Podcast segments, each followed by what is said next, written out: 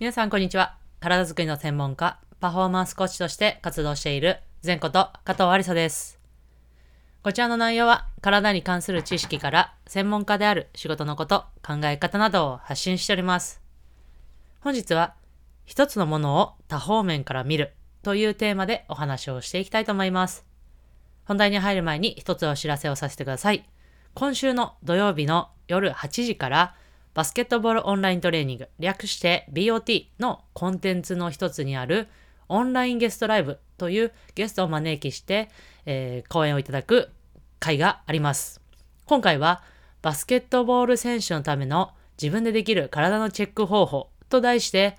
インカレ5連覇という大偉業を裏で支えている東京医療保険大学女子バスケットボール部アスレティックトレーナーの柳田翔子さんをお迎えして行います。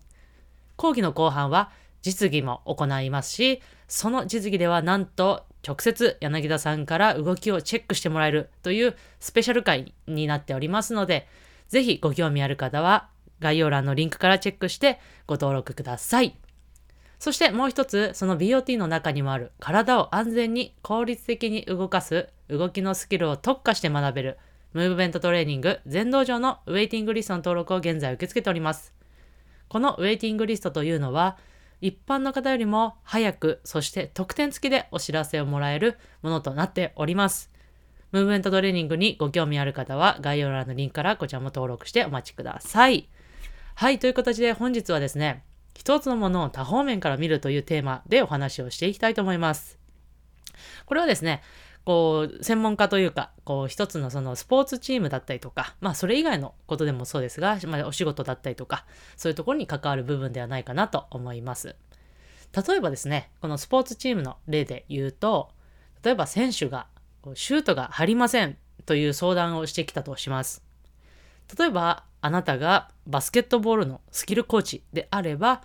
こういうスキルが足りないからシュートが入らないんだよっていうふうにアドバイスするんではないでしょうか。例えばあなたがストレングスコーチ、いわゆるパフォーマンスコーチだったりすれば、あなたは筋力が足りないからシュートが入らないんだよというアドバイスをするかもしれません。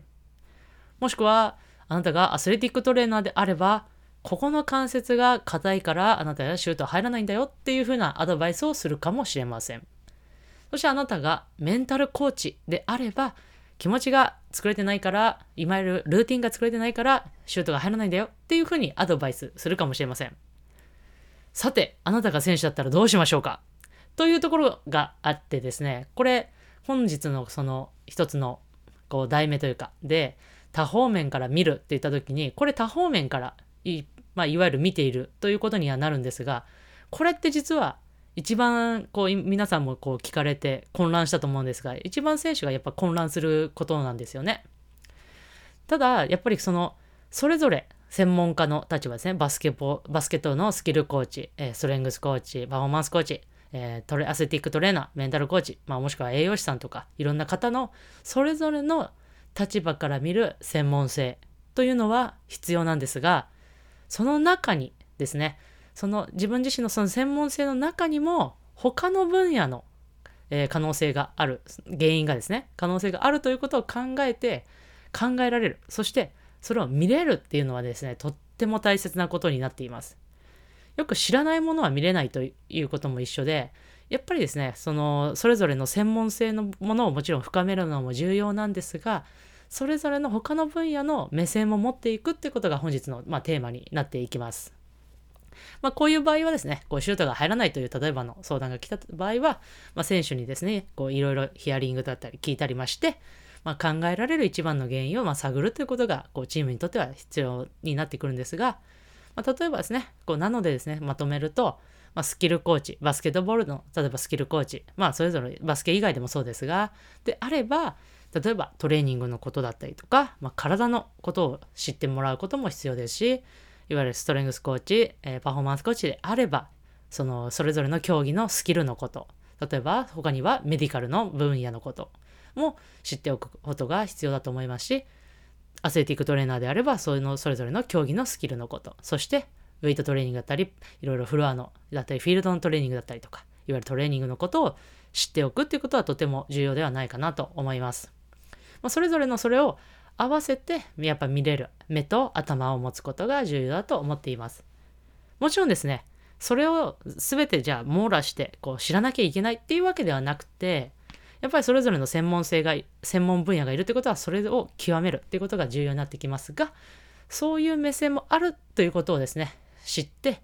で、余裕があったりすれば、それをしっかりと知っていくということが重要だと私は考えています。ぜひ参考にしてみてください。いかがだったでしょうか。少しでも皆様の役に立てたら嬉しいです。役に立った、面白かったなと思った方は、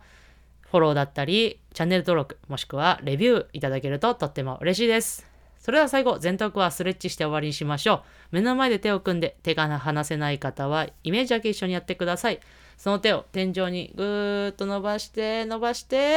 ッと力抜く。それではまた次のエピソードでお会いしましょう。